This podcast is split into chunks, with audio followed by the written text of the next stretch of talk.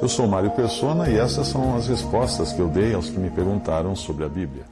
Você enviou uma série de perguntas questionando o que chamou de estilo de culto dos congregados em nome do Senhor. Pelo que eu entendi, você deve ter visitado uma assembleia de irmãos congregados somente ao nome do Senhor e ficou confuso com aquilo que viu, porque nada se assemelhava ao que você tem observado em reuniões cristãs de diferentes denominações religiosas. Este é um grande erro da maioria das pessoas que partem do que elas veem na cristandade para julgar aquilo que encontram na Bíblia, quando deveriam fazer o inverso, buscar na palavra de Deus o padrão e, por meio desse padrão, julgar o que os homens dizem e fazem nas muitas religiões que eles criaram. Mas vamos às suas perguntas, às suas dúvidas. Primeira pergunta, por que os irmãos não ficam falando durante a reunião ou gritando glória a Deus, aleluia, amém? Bem, a resposta é que porque nós não encontramos isso na doutrina dos apóstolos. Quando um fala durante a reunião, ele está sendo a boca, através da qual os santos que estão ali reunidos estão, estão também se expressando, porque aquele que fala, ele fala por toda a assembleia reunida. Veja esta passagem que interessante, Romanos quinze, versículo seis. Para que concordes a uma boca, glorifiqueis ao Deus e Pai de nosso Senhor Jesus Cristo. Portanto, não precisa ficar todo mundo gritando aleluia, não sei o quê, porque tem um falando. Digam amém no final para concordar com isso e está tudo bem. Além disso, gritaria e confusão em qualquer reunião de pessoas não é considerado ordem, mas é considerado bagunça. Lá em primeira Coríntios quatorze, versículos vinte e nove ao trinta, Paulo disse o seguinte, inspirado pelo Espírito Santo, falem dois ou três profetas e os outros julguem, mas se a outro que estiver sentado for revelado alguma coisa, cale-se o primeiro. primeira Coríntios quatorze, essa passagem é da ordem que deve haver no culto cristão ou na reunião dos cristãos. Faça-se tudo decentemente e com ordem, primeira Coríntios quatorze, versículo quarenta, versículo quarenta. Porque todos podereis profetizar uns depois dos outros, para que todos aprendam e todos sejam consolados.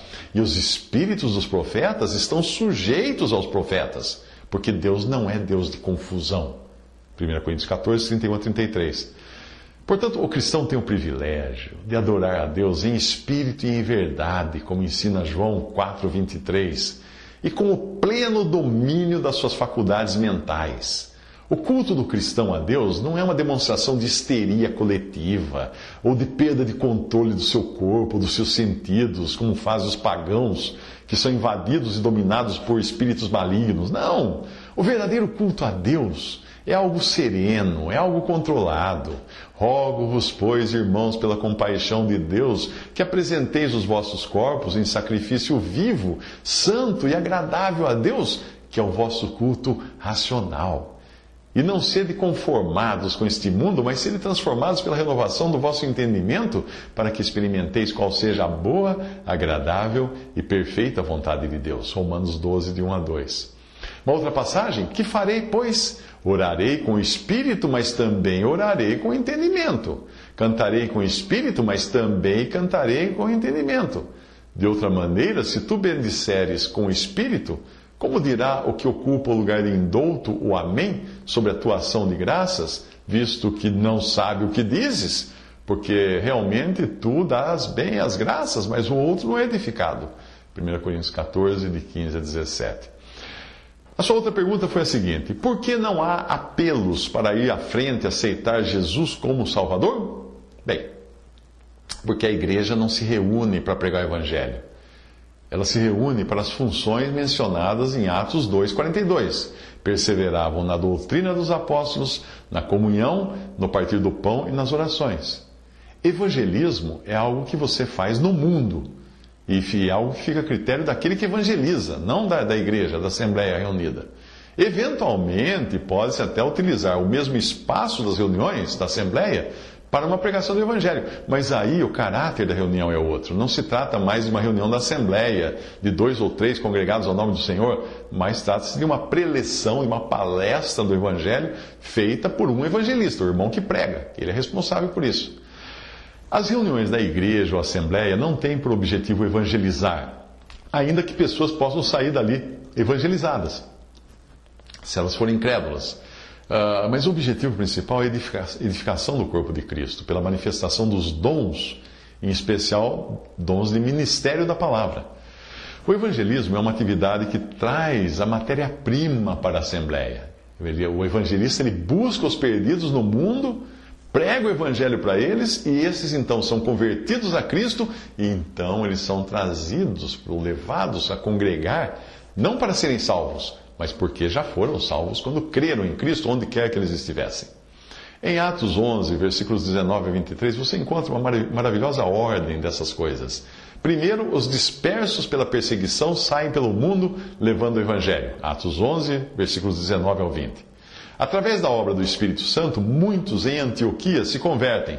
Versículo vinte e um.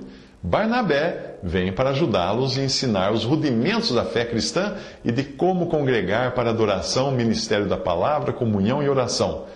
Versículos vinte e dois ao vinte e quatro. Barnabé reconhece então as suas limitações, as limitações do seu dom, que deve estar muito mais para um pastor. E ele vai buscar Saulo, que era Paulo, e ambos congregam naquela igreja recém-formada e ensinam os irmãos. Atos onze, vinte e cinco a vinte e seis. Os dons de, de, de Efésios, capítulo, capítulo quatro, versículos onze a doze, foram concedidos pelo próprio Cristo glorificado e não por uma faculdade de teologia. E esses dons ali são demonstrados em plena ação nessa passagem de Atos que eu citei, uh, e pela direção do Espírito Santo. Mas lá em Efésios quatro, os dons uh, são dados por Cristo da seguinte maneira: Ele mesmo, Cristo, deu uns para apóstolos, outros para profetas, outros para evangelistas, outros para pastores e doutores, querendo o aperfeiçoamento dos santos para a obra do ministério, para a edificação do corpo de Cristo. Aqueles que têm o dom de evangelista pregam o evangelho, as pessoas se convertem. Aqueles que têm o dom de pastor, como era o caso de Barnabé, exortam as ovelhas a terem o Senhor como centro da sua reunião, da sua reunião, da sua adoração, do seu culto, e a permanecerem nele, no Senhor. Um irmão com dom de mestre ou doutor, como no caso de Paulo, que também tem o dom de apóstolo, Paulo tinha o dom de apóstolo, né? Uh, esse irmão com, com dom de mestre, o doutor, ensina com a ajuda daquele que tem o dom de pastor, no caso da passagem de Barnabé. Percebe como é a ordem das coisas, é maravilhosa? A outra pergunta sua foi: por que quem está à frente pregando não grita e não pula? Normalmente nas reuniões não existe um homem à frente pregando, nas reuniões da igreja, da assembleia, a menos que seja uma reunião especial em que um irmão uh, vai à frente para apresentar um tema específico. Mas pode ser que daí outro vá e faça a mesma coisa depois dele. O mais provável é que você tenha assistido talvez uma uma preleção assim, uma apresentação assim, quando visitou uma assembleia, ou então havia um irmão uh, usando o salão de reuniões para pregar o evangelho, o que não se caracterizaria então numa reunião da assembleia, mas numa pregação do evangelho. Mas geralmente nas reuniões normais da assembleia, mais de um irmão ministram, uh, falem dois ou três, os outros julguem, né? Que a gente aprende em primeira Coríntios quatorze, porque fala que todos podeis profetizar, um depois do outro. Mas você perguntou por que a pessoa que ministra não grita e não pula. Porque a fé é pelo ouvir, e a capacidade de ouvir é dada pelo poder da própria palavra de Deus, e não pelo esforço, inteligência, expressão corporal, técnicas de persuasão, eloquência, etcétera, da pessoa que prega. A fé vem pelo ouvir. O poder está na palavra de Deus e no Espírito Santo, não na pessoa que prega. De sorte que a fé é pelo ouvir, e o ouvir pela palavra de Deus, fala Romanos dez, dezessete. Alguém que seja influenciado por essas coisas vindas do homem, pular, gritar, berrar, dar soco na Bíblia, não vai estar sendo convencido pelo Espírito Santo, mas pela carne. Ele não, não vai estar recebendo a nova vida que há em Cristo, mas talvez apenas alguma mudança de atitude e de comportamento que poderiam ter sido causadas também por um palestrante motivacional.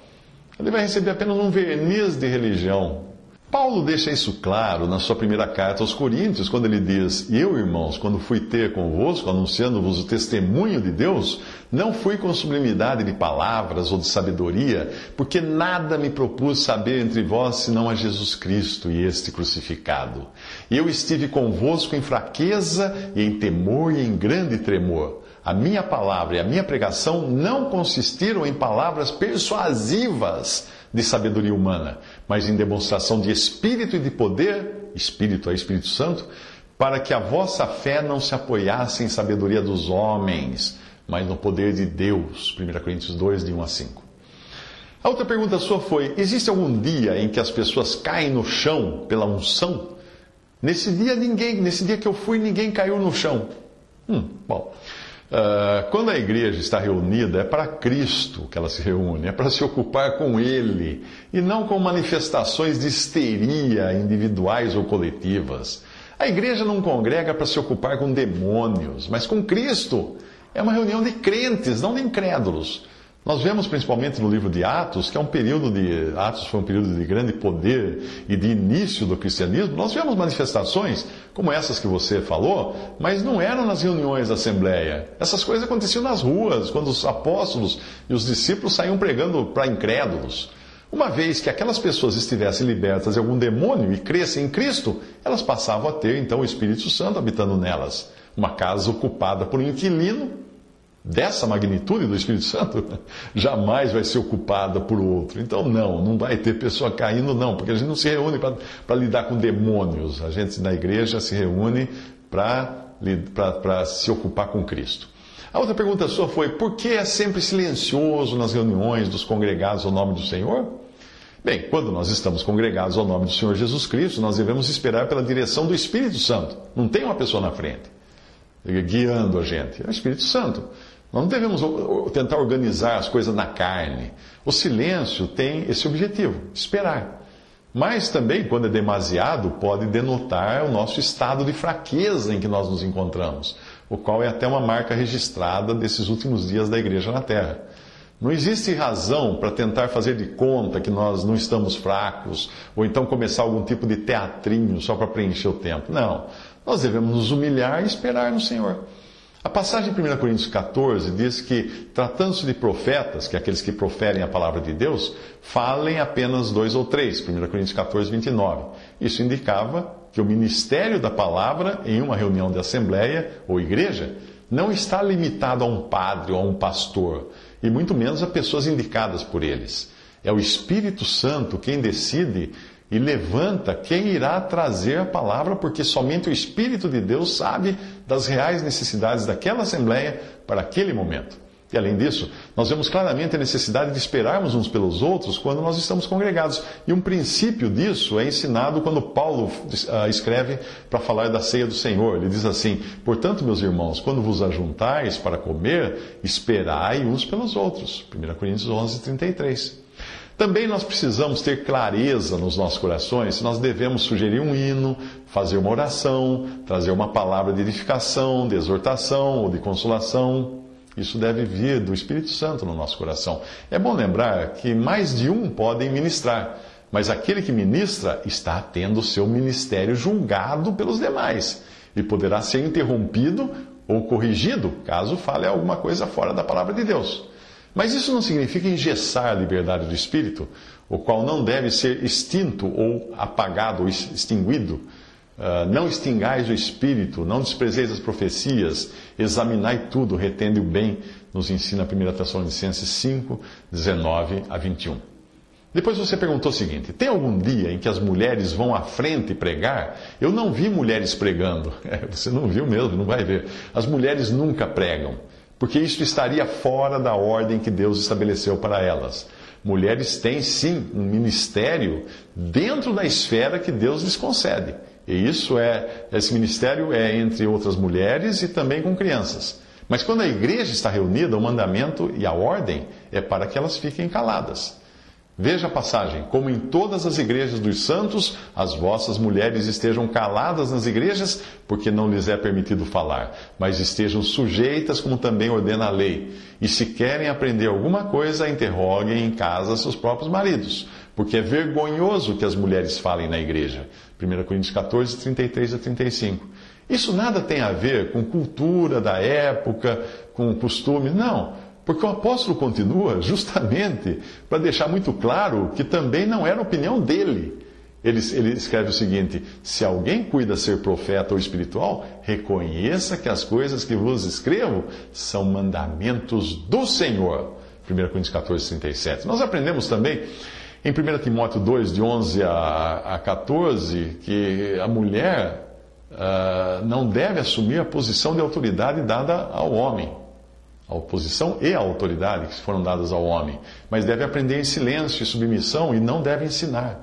Ali diz assim, a mulher aprenda em silêncio, com toda sujeição, não permito, porém, que a mulher ensine, nem use a autoridade de homem.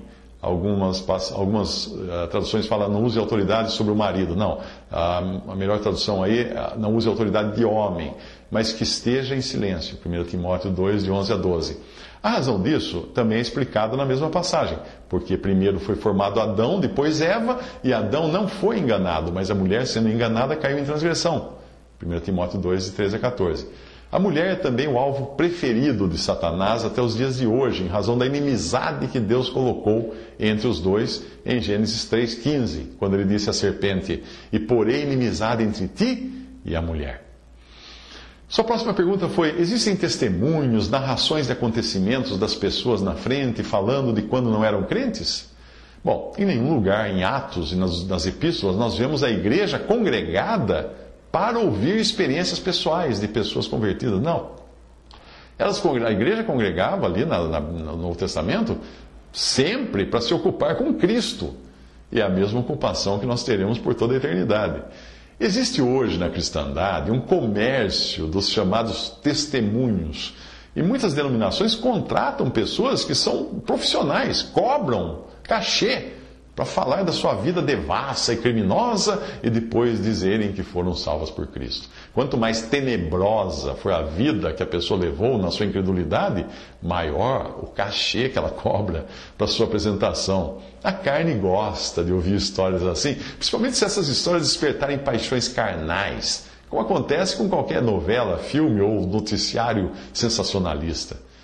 O crente está morto para o que passou no, para o passado. Ele está vivo para Deus agora. Nós não vamos nos congregar para ficar escutando uh, da, das barbaridades, dos crimes, das, da, das impurezas, das imoralidades que alguém viveu no passado. Não. E aqui vale a recomendação do apóstolo Paulo aos Colossenses. Portanto, se já ressuscitastes com Cristo, buscai as coisas que são de cima, onde Cristo está assentado à destra de Deus. Pensai nas coisas que são de cima, e não nas que são da terra. Porque já estáis mortos, e a vossa vida está escondida com Cristo em Deus. Colossenses três, de um a três. Sua próxima pergunta foi, não teve revelação das pessoas. Tem algum dia em que Deus revela alguém para o pregador? Bom, eu não sei exatamente do que você está falando, porque eu não frequento as religiões, principalmente pentecostais, nenhuma. Mas talvez você, você esteja falando daqueles pregadores que dizem que o Espírito Santo está revelando que ali tem uma pessoa com este ou aquele problema. É esse tipo de revelação? Você não encontra nada disso na ordem das reuniões da igreja, segundo o padrão bíblico. E uma pessoa inteligente vai imediatamente perceber que o que se faz nessas chamadas igrejas é um truque de manipulação. Ah, coisas do tipo, Deus mandou dizer que seus problemas irão acabar em breve, meu filho. Ou então, tem uma grande obra para ti, meu filho. Coisas desse tipo. Qualquer pessoa fácil de ser manipulada cai nesse tipo de conversa, nesse conto do vigário de pessoas que manipulam as, as multidões, as massas. Existem até casos mais sofisticados, e tem, tem até reportagens a respeito disso, foram denunciados publicamente, em que o pregador tinha um ponto no ouvido, aquele aparelho de audição por rádio, como esses que são usados por artistas e comentaristas na T V e na, nos esportes, e através desse ponto no ouvido eram passadas para o pregador informações sobre as pessoas da audiência. E essas pessoas tinham sido investigadas previamente pela equipe do pregador. Por isso que ele sabia tudo da vida da pessoa. Hoje, isso ficou mais fácil ainda, porque com as redes sociais, você sabe quem é quem, se tem alguém doente na família, se o namorado foi embora, coisa desse tipo, se o cachorro morreu. Você sabe tudo, daí você vai trazer revelações lá. É. Repare que todas as suas perguntas não foram baseadas na palavra de Deus, mas elas foram baseadas nas coisas que você viu nas denominações e principalmente nas pentecostais. E também nessas aberrações que são esses programas de pregadores mercenários na T V. Quando os costumes dos homens se tornam o padrão adotado pelos cristãos, nós estamos vivendo uma apostasia, que é o abandono da verdade. O nosso tempo é de uma ruína semelhante aos dias dos juízes no Antigo Testamento, quando prevalecia não uma direção vinda de cima, mas a opinião pública, o que valia era a opinião pública. Veja essa passagem que termina o livro de Juízes dizendo assim: naqueles dias não havia rei em Israel, porém cada um fazia o que parecia reto aos seus olhos. Cada um fazia o que achava melhor. Agora, me causou uma surpresa você não ter perguntado a razão de não terem pedido dinheiro para você, de os irmãos não terem solicitado a sua participação na coleta, ou não terem insistido que, que você pagasse por algum carnê, ou comprasse algum objeto supostamente ungido, algum livro, algum disco, algum C D. Ainda que não, você não tenha feito essa pergunta, eu vou responder mesmo assim, porque é o que você mais vê nas ditas igrejas neopentecostais por aí. Outro dia um homem incrédulo foi convidado a um culto desses, num lugar assim, e ele me contou que ele saiu horrorizado. Ele marcou no relógio que a maior parte do tempo foi gasto pelo pregador pedindo dinheiro. E depois, depois que a pessoa fala isso para você, como você vai falar do evangelho para alguém que ficou tão enojado com esse falso cristianismo que ele viu por aí? Nas reuniões dos irmãos congregados ao nome do Senhor, ninguém iria fazer isso, porque a Bíblia é clara em mostrar que as necessidades dos santos devem ser supridas por aqueles que também são santos. Existe uma coleta, sim, como ensina primeiro Coríntios dezesseis, de um a três, ora quanto à coleta que se faz para os santos, fazei vós também o mesmo que ordenei às igrejas da Galácia. No primeiro dia da semana, cada um de vós ponha de parte o que puder ajuntar, conforme a sua, a sua prosperidade, para que não se façam as coletas quando eu chegar. Paulo está falando isso. E quando tiver chegado, mandarei os que por cartas aprovardes para levar a vossa dádiva a Jerusalém. Bom, como você pode perceber da passagem, são recursos dos santos conhecidos, dos irmãos, para os santos conhecidos, que estejam passando por necessidades. E ali acontecia isso, em Jerusalém, por causa da grande perseguição que começou lá. Não se tratava de obter dinheiro para manter alguma organização religiosa, ou para manter um pregador assalariado, nada disso. Quando existem visitantes nas reuniões, ainda que eles se digam cristãos, de não ser cristãos, porque hoje no Ocidente a maioria diz que é cristão, não é? Uh, não é solicitada nenhuma ajuda desses visitantes, porque seria preciso conhecer melhor essa pessoa, para ter a certeza de nós não estarmos sendo ajudados por ímpios. Abraão deixou um princípio a esse respeito, quando ele disse ao rei de Sodoma: levantarei a minha mão ao Senhor, o Deus Altíssimo, possuidor dos céus e da terra, jurando que desde um fio até a correia de um sapato, não tomarei coisa alguma de tudo o que é teu, para que não digas eu enriqueci Abraão. Gênesis quatorze, vinte e dois e vinte e três. O rei de Sodoma queria contribuir, colaborar com Abraão, porque ele tinha salvado a população de Sodoma. Nós devemos, nós devemos seguir esse exemplo de Abraão e também aquele comportamento que o apóstolo João elogiou, elogiou na sua carta, quando ele disse assim: amado, procedes fielmente em tudo o que fazes para com os irmãos e para com os estranhos, porque pelo seu nome, pelo nome de Cristo, eles saíram, os irmãos saíram, nada tomando dos gentios. terceira João um, de cinco a sete. Por isso que não é pedido dinheiro e nem aceito dinheiro ou contribuição daqueles que não sejam os que estão em comunhão à mesa do Senhor.